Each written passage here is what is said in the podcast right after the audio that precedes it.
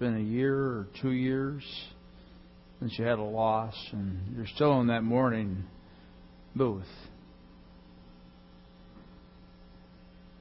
We can choose to do two things when we experience a loss. We can choose to dismiss the loss, downplay it, minimize it, and say, I'm not sitting in any mourning booth. I'm moving on with life. I don't have time for a mourning booth, and it's too painful. Or we can embrace that experience. We can sit there in that mourning booth and let God sit with us, and let God speak to us, and let God minister to us and, and change us. That's the question. Are you going to remain in that mourning booth, or are you going to run? Well, this morning we're going to be talking about Jesus can reassure you in your loss. And our book, Emotional Healthy Spirituality, the title for the chapter is Enlarge Your Soul Through Grief and Loss. Enlarge your soul. You see, we all have a soul and we have a certain capacity to understand and appreciate God. And if you spend time in that mourning booth, if you really process that pain with God, your capacity is going to grow. You're going to experience more of who God is. You're going to understand the depth of His love and His mercy and His grace. But if you run from the mourning booth, it's going to shrink you're not going to fully be able to appreciate who God is because really that's the essence of life knowing God, knowing Him fully. So we want to stay in that mourning booth and grow. This is all part of our emotionally healthy spirituality church wide initiative, the curriculum that Peter Scazzero put together that helps us to understand the Word of God in a new way as we reflect and let the Holy Spirit speak to us. I'm teaching His curriculum and our small groups and the book. Uh, I always encourage you to read the chapter before you come. So, how many read chapter 7 uh, this week? All right. Well, again, read it before you come, and then read it this afternoon. Because this is deep material. This is not stuff you just kind of you know, fly over. This is something that you need to really let sink into you, the scriptures that are part of this, and to really let God speak to you in a very powerful way. It's a very slow process. I know maybe some of you have been frustrated because you're doing everything you're supposed to be doing and it's getting more painful. well, unfortunately, that's the way it is. And you want fast growth. But any really true, lasting, significant growth in our lives comes through patience, waiting on God, listening to Him, and hearing Him. This is the pathway we've been talking about. Uh, we start out with knowing yourself that you may know God, going back in order to go forward, journey through the wall, today enlarging your soul through grief and loss Next week, we're going to talk about reducing stress in your life. So you want to be sure to be here. Uh, discover the rhythms of the daily office and Sabbath. Grow into an emotionally mature adult and go to the next step to develop a rule of life. And my desire for you is that as we study the Word of God and the way that we're kind of framing it up here, the idea of going through walls, sitting in mourning booths, really just spending deep time with God. That's what we're talking about, is developing intimacy with God. That this would be a springboard. This is not something that's going to transform your life in nine weeks. But if you really embrace getting to know God through silence and solitude and reflection upon the Scripture, if you really say, okay, because of this series and how God has spoken to me, I'm going to do life in a different way, it will revolutionize your life, no matter what might happen.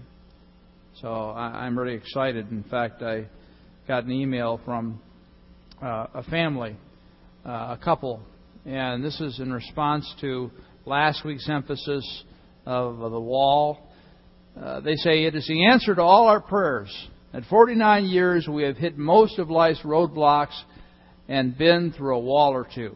But this study at this time in our life is taking us on an amazing journey through the wall, desperately wanting that passionate and direct relationship with God so that we might be valuable servants among believers, both our family and our Springbrook family. God is doing a new work in their life. And I pray that uh, He will be doing a new work in your life. And I encourage you uh, to send me how God is working in your life. Send me an email. And just please let me know how God is working so that I can uh, understand what God is doing in our midst and I can, again, celebrate uh, what He's doing. There's all kinds of losses in life. In fact, uh, I just got news from Val Searles that uh, Jeff and Tabitha have uh, a son, Gavin, who was born at 1044. 1044. Praise God, huh? Isn't that wonderful? Uh, my wife is down here asking me all the details, and hey, I just saw a picture. we know how that is, guys, right? After a kid was born, I'm not sure about, you know.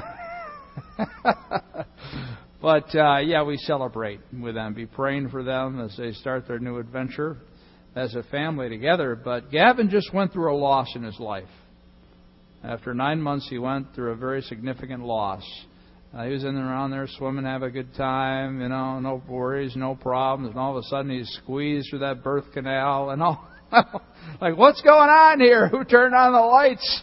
No wonder they come out crying, right? Uh, they're upset.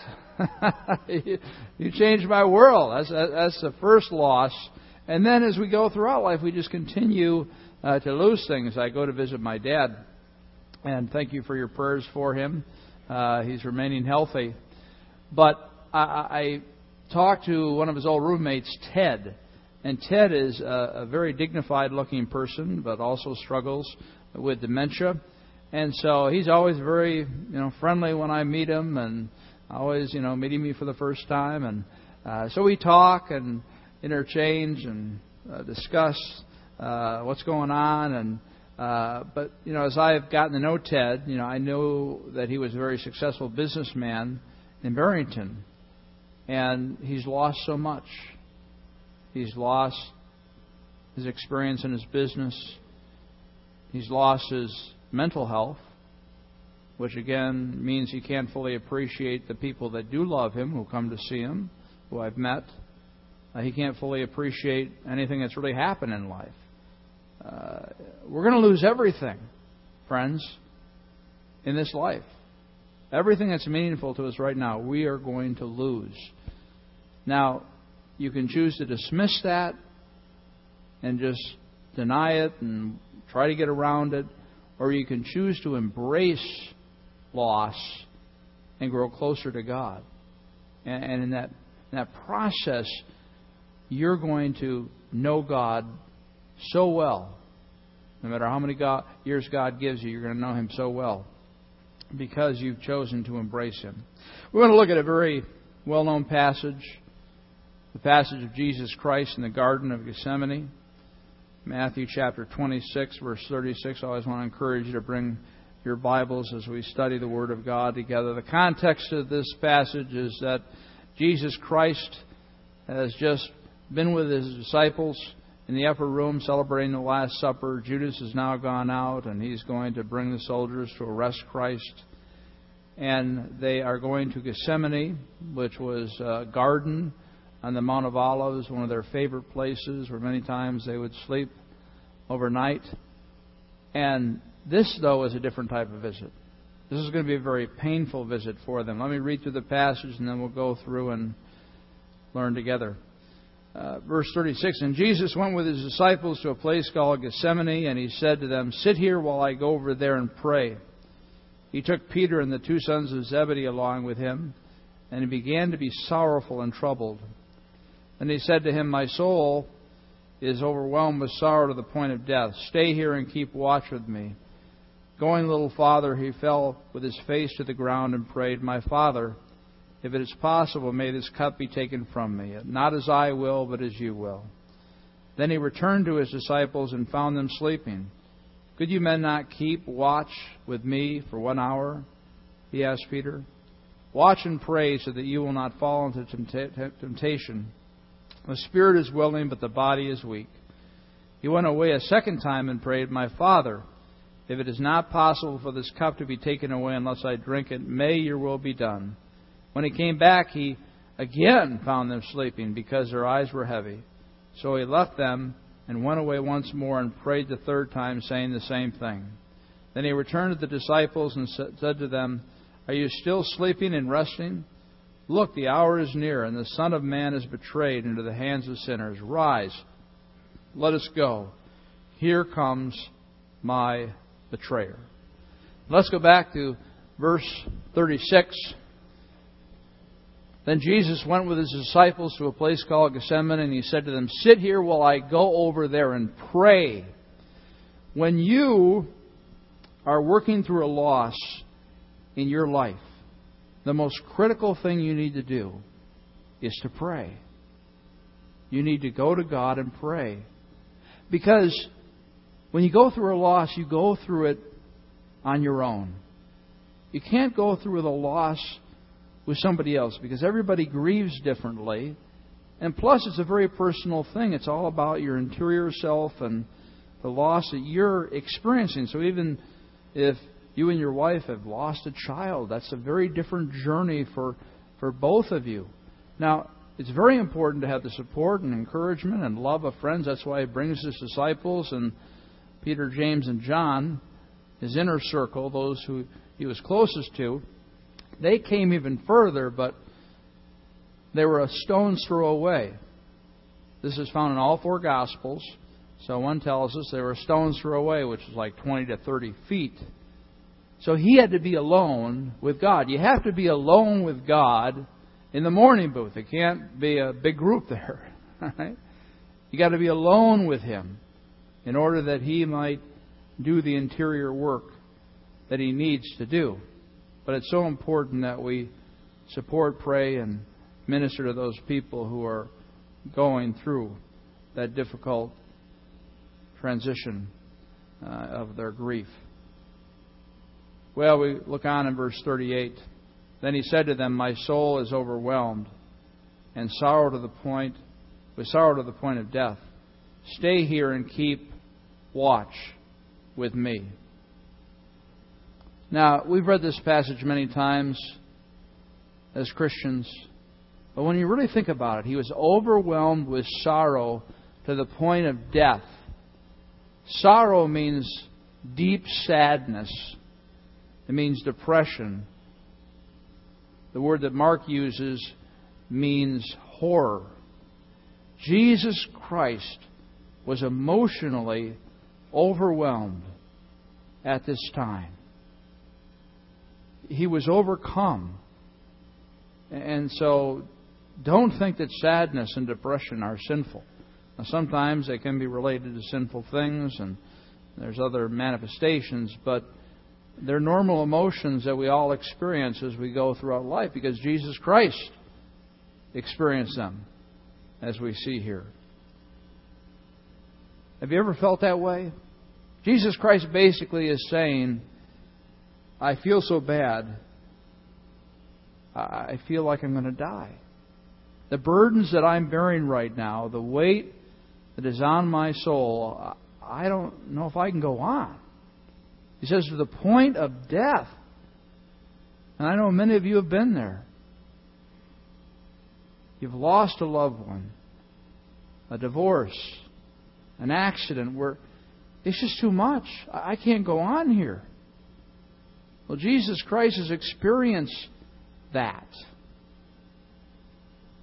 He knows what that's like because he was one of us. He was an emotional human being. In verse 39, going a little farther, he fell with his face to the ground and prayed. So he laid out prostrate. When a person typically lays out prostrate, it's like they have no more energy left. They're empty. and they're just kind of hanging on to God, and that's truly where Jesus Christ is here. All he can do is lay before God and present what's going on in his life. He's really in his mourning booth. Jesus Christ is in his mourning booth because he knows what he has to face. And it's not going to be easy. In fact, we see the extent of his distress in Luke 22:44.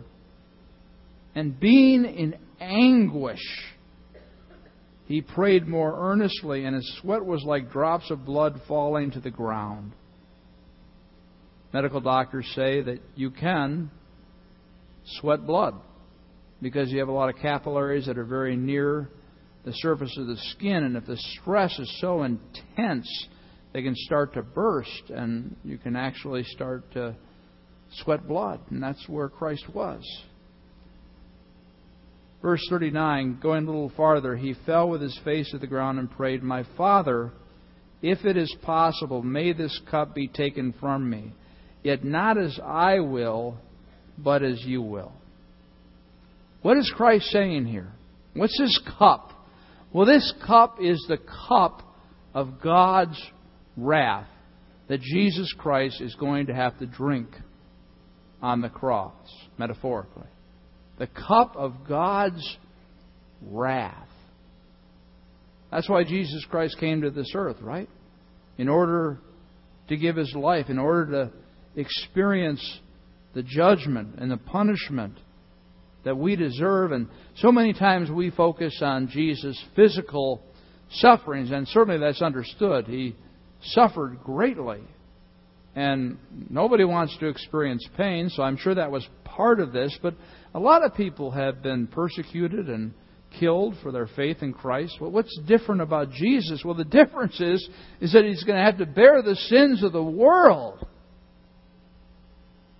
What God was going to do on the cross is he was going to pour into Jesus Christ, who had never experienced sin, never committed a sin, never felt the judgment of sin. The spotless Lamb of God, he was going to pour into him all the sins of the world, past, present, and future. I mean, you just take the Holocaust alone, all the evil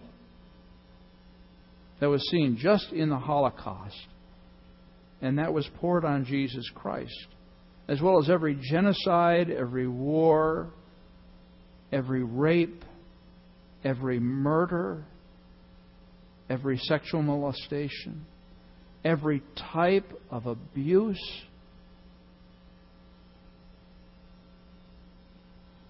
Jesus Christ was going to experience that because he was suffering for us.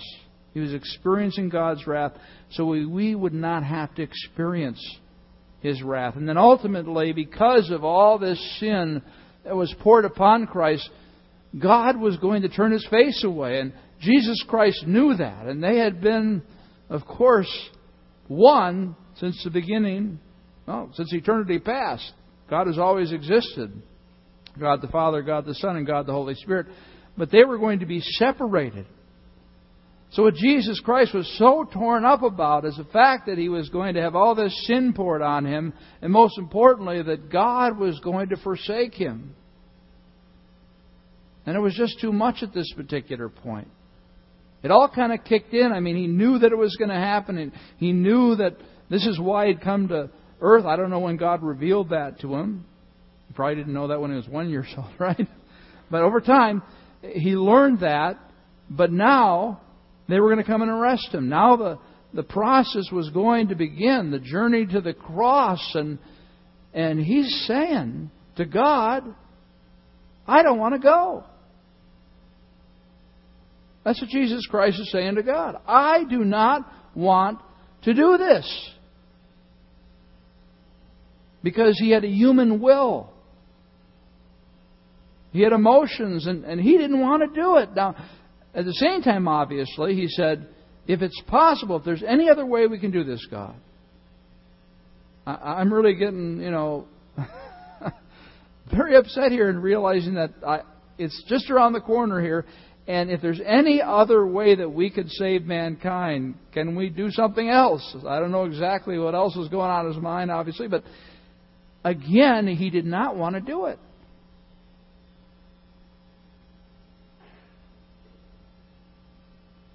And it's not just like he uh, he was thinking about it and you know got close to the time when he was going to be arrested, and he's saying, "Well, it's not going to be that pleasant. So let me just do one more check in with God. Let me just, you know, ask God, God, can we just think through this one more time before I have to do it?" Oh, oh, oh okay, I understand. Yeah, I don't know what I was thinking. no, no, no. He was wrestling with God. Three different times he asked the same question. The second time we see in Matthew 26:42, he went away a second time and prayed, "My Father, if it is not possible for this cup to be taken away unless I drink it, may your will be done." And then again in Matthew 26:43, when he came back, he again found them sleeping because their eyes were heavy. The disciples were supposed to be praying for him, and uh, they were they were out of it. So he left them and went away once more and prayed the third time, saying the same, the same thing. He loved us. He wanted to sacrifice his life for us. But as humanity, as human will, was saying, No, I don't want to do that. I don't want to face that type of spiritual pain, that separation from God. But God, I'm going to submit to your will. He was really tempted in this way because he could have done his own thing. He could have walked away, but he didn't. He obeyed the Lord. And it's so important for us to understand that we believe that Jesus Christ had a human will. Because in the church, as it developed its doctrine and studied the Word of God, around the fifth or sixth century, and even before that, people didn't want to believe that Jesus Christ had a human will. That was just too much for them to fathom, because God couldn't be like man. They kind of thought, well, maybe it's like Jesus Christ had a spacesuit on. They didn't like this, but this is kind of the idea. And at the core, he was God, but the spacesuit was his humanity. But it wasn't full humanity, it was just a partial humanity. But no, no, he was fully human and he was fully God. We can't reconcile that, but that's the way it was. There was a man named Maximus who lived in Istanbul in 580 BC. And he was a civil servant, he was in politics and the Lord led him into ministry. Uh, he was uh, a monk, and he did a lot of writing, and and he was just so convicted about this that Jesus Christ had a human will, and that's not what the church was teaching at that time. So he created uh, quite a controversy. In fact, they brought him into trial, and they exiled him because he was teaching this. But he continued to teach it. So they brought him in again and charged him with heresy. And they were so against this idea of Jesus Christ having a human will, truly being fully human, they cut out his tongue so he could no longer speak about it. And they amputated his hands in order that he might no longer write about it. So, friends, when we say that Jesus Christ was fully human, People paid a dear price to stand by the truth in order that we might fully understand who Jesus Christ was. And when we fully accept and realize that He was fully human, this is what helps us so much in our emotional health, as we've talked about during this series. We need to be emotionally healthy, to be spiritually healthy. They're intertwined. And understanding that Jesus Christ was fully human and had a human will meant that he was emotional. He had an emotional life, which of course we see in the Garden of Gethsemane. And so many times we struggle in our emotional lives. There's so much pain and confusion, and life doesn't go the way it's supposed to. And we know that Jesus had emotions, and he felt frustration, and he felt pain. I don't know about you, but sometimes I would, I don't know, I'd like Jesus Christ to be a super, superhero God. You know, I mean, if I were to write the Garden of Gethsemane scene, in fact, many people uh, early on there they wanted to get rid of that passage because it didn't square with a strong God, but it was in all four Gospels. What are you going to do, you know? And so I can imagine Jesus Christ coming in to the garden and saying, "Okay, guys, all right, this is go time." Now, I know you guys still don't believe I'm going to the cross, but you better believe it because it's going to happen and you're going to see it in a day. So, now is a time when we all need to pull together. Everybody needs to understand what's going down. They're going to come and arrest me, and this is going to happen, and this is going to happen, but I don't want you guys to freak out or anything like that, okay? I, I want you to be strong, because we're a team, and, and I'm coming back. All right, I'm coming back.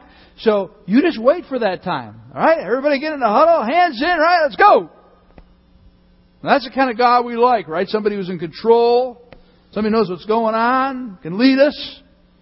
And here we have Jesus Christ laid out in the garden, crying. I mean, well, he was like you and me. Or you think about when he went to the the uh, tomb of Lazarus, his good, good friend. Mary and Martha, also very good friends, uh, sisters, and and he had been told about the fact that Lazarus was sick, but he even delayed going in order that Lazarus would die, in order that he might do a miracle to fulfill his purpose through this situation. So he knew what was going down. So I can imagine him coming in and said, hey, okay, everybody, would you be quiet? Stop crying. Everybody stop crying. Stop yelling. Everything's going to be okay. I'm here. I tell you what's going to go down. We're going to raise Lazarus from the dead. Isn't that great? And everybody cheers. Yay, Jesus is here. He's going to solve all the problems. You know, that's, that's a superhero God we want. Now, now, what does he do? Well, he shows up in verse 33 of John 11. He says, when Jesus saw her weeping, and the Jews who had come along with her also weeping, talking about Mary here and her friends, he was deeply moved in spirit and troubled. He was an emotional person. And he, he just felt the pain, the pain vibes coming from these other people. And it created pain in his life. Verse 34 Where have you laid him? he asked. Come and see, Lord, they replied and Jesus wept. He was going to raise him from the dead. What was he crying for? Because he was human and, and his friend had died because of this sickness. Jesus is like you and me. Or about Jerusalem? you know, the Jews rejected their Messiah, and Jesus Christ could have said, All right, team, we're going to a different country. This country is no longer worthy of me. Uh, we're going to be a king uh, someplace else. Or we're going to rule someplace else. But when he comes to Jerusalem, and verse 41, it says, As he approached Jerusalem and saw the city, he wept over it. They were his chosen people. He had come and he was ready to be accepted and as their king, but they rejected him. And he wept because he loved them so much.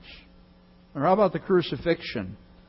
You see Jesus Christ on the cross and people mocking him and spitting on him, being so cruel to him. And I can imagine Jesus Christ, the superhero God, up there saying, All right, you guys. All right, I know you think you are victorious, but oh, you wait. You don't know what's happening here. I am saving mankind. And I'm going to die here. But I tell you what, three words I'll be back. okay? I'll be back. what does Jesus do? Verse 46 about the ninth hour, Jesus cried out in a loud voice, Eloi, Eloi, lama sabachthani, which means, My God, my God, why have you forsaken me? That's the point that he was. That, that's the thing he didn't want to happen. He didn't want God to forsake him. And at that point it happened. And that's why it was so painful. And so we see our God, Jesus Christ, experiencing this tremendous emotional pain, just like we experience tremendous emotional pain. And these insights, when I look at Hebrews 4:15, which I've read hundreds of times, it just makes it so much more rich. It says, "For we do not have a high priest who is unable to sympathize with our weaknesses." But we have one who has been tempted in every way, just as we are, yet was without sin. We have a God who's walked in our shoes. No other major religion can claim that. So when I'm sitting in my mourning booth and God takes a seat, I can tell him what's going on in my heart and all the feelings I'm experiencing. And He can truly empathize with me because He has actually experienced that. Wow. That makes such a difference, doesn't it? That He knows because He's lived it. Well, let's look at some losses that we go through. Here, just a quick list. Uh, death. You know, when we think about grief and loss, we usually think about death, and certainly that's the greatest loss we can experience the death of a loved one. But there's all kinds of other losses divorce, separation, ill health, unfulfilled dreams. That's a big one, right? We all have dreams in life.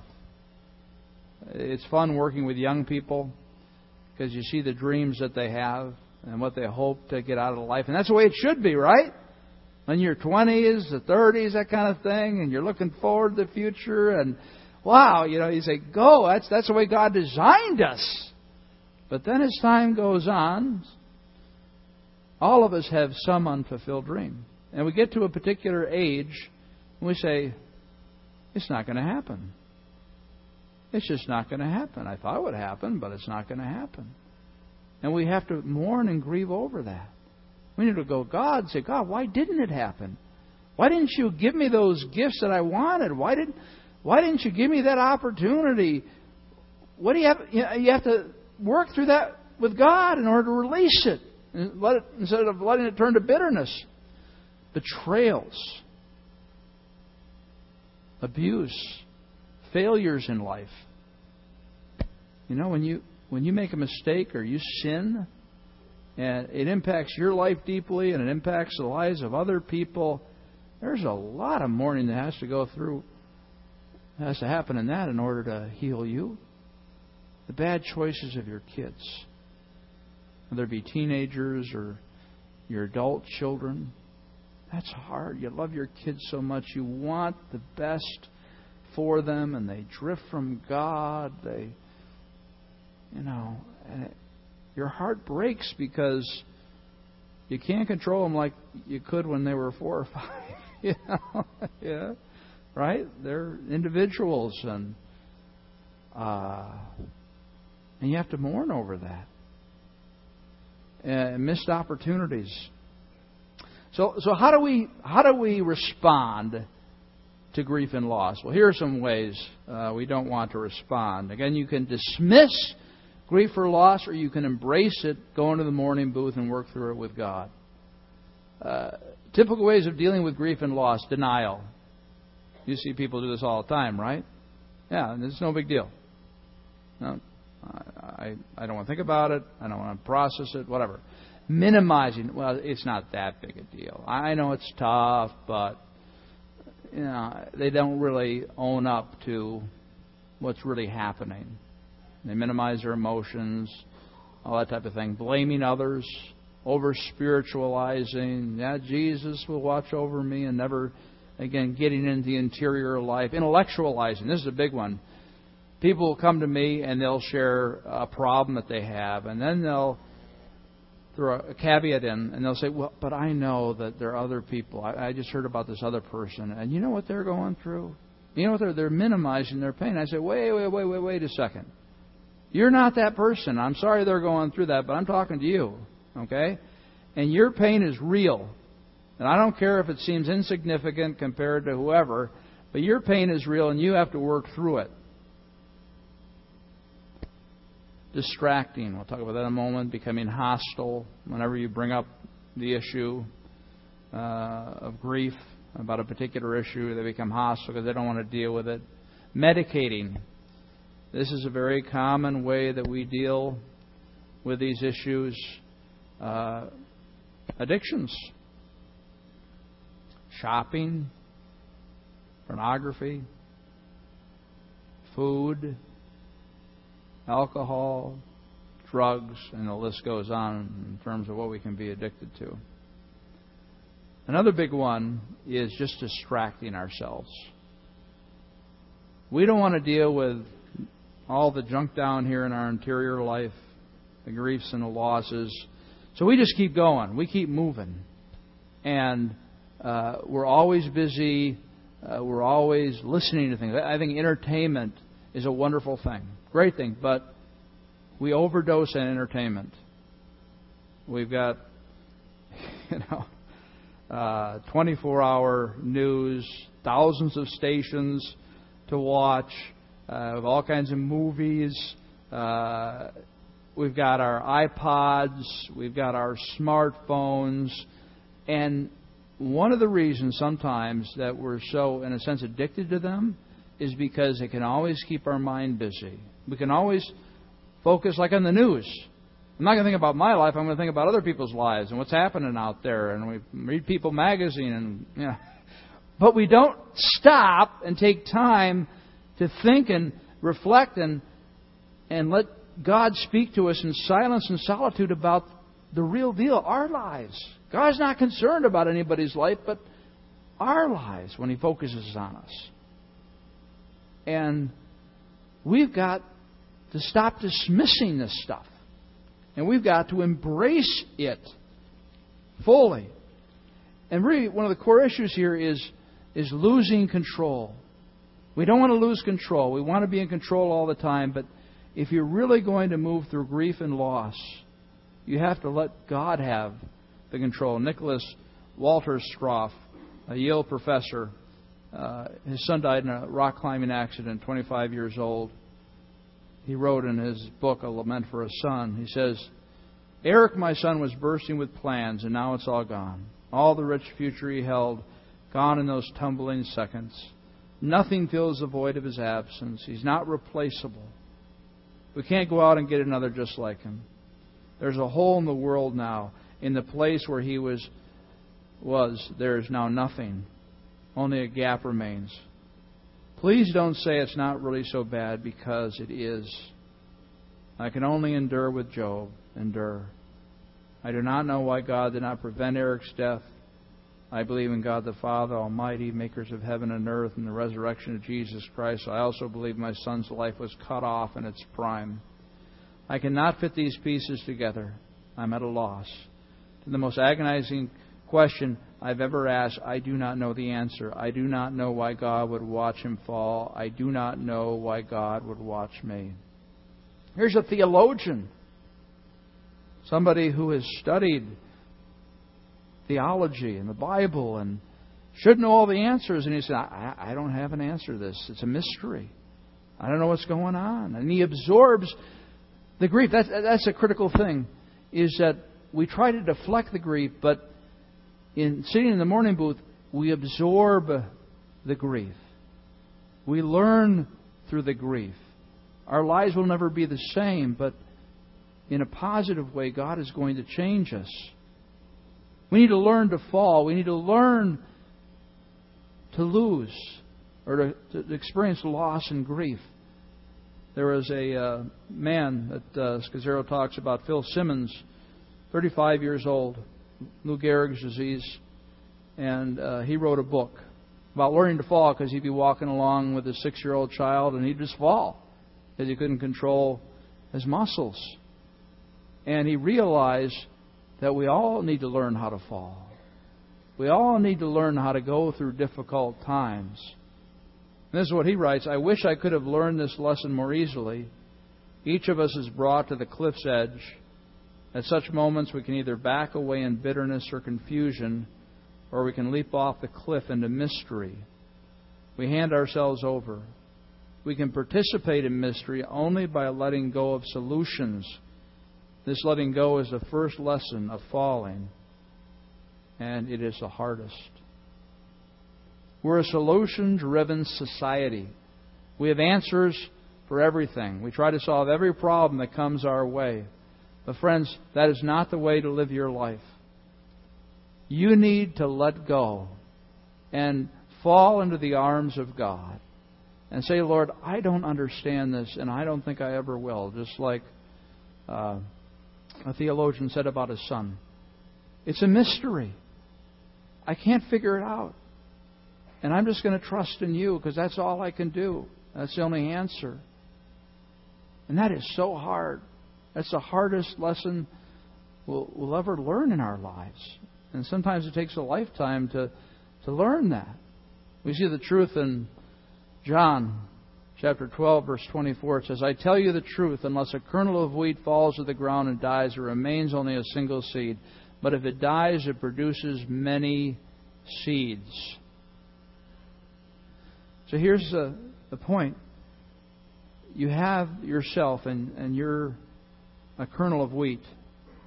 And you need to die to yourself in order to, for God to work through you. You need to die to your sinful self. And, and if you don't, you're just going to be you.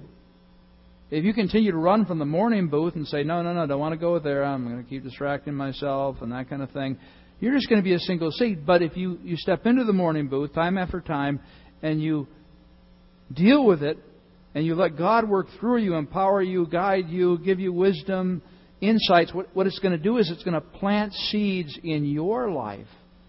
They're going to grow into the future.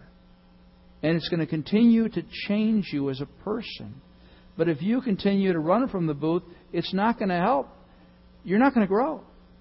But if you step into the booth and allow God to do His work, He's going to plant the seeds to make you a different person in two years, three years. Don't you want to be a different person? I certainly do. I'm tired of being me. I'll tell you that right now. I am tired of Dan Harrison. And the only way that God is going to change Dan Harrison is if Dan Harrison gets in the mourning booth, does the hard work, allows God to work through me, and I'll be a different person next year. I might like me a little better. yeah. You know what I'm saying? That's the essence of this. So let's just take a few minutes and practice this important discipline of silence and, and solitude. So I just want you to uh, pray with me here. I want you to uh, spend some time with God. I want you to visualize yourself there in that booth. And uh, you are in pain, and everybody has to have maybe one thing that they're mourning over. So think about what that is. Think about what that is. And then let Jesus into that booth. And uh, tell Jesus what's going on, how you're feeling.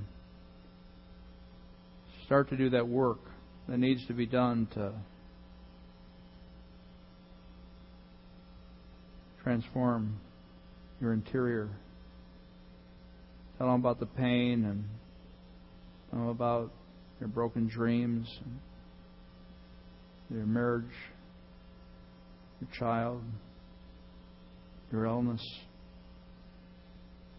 And spend a few minutes doing that. Amen.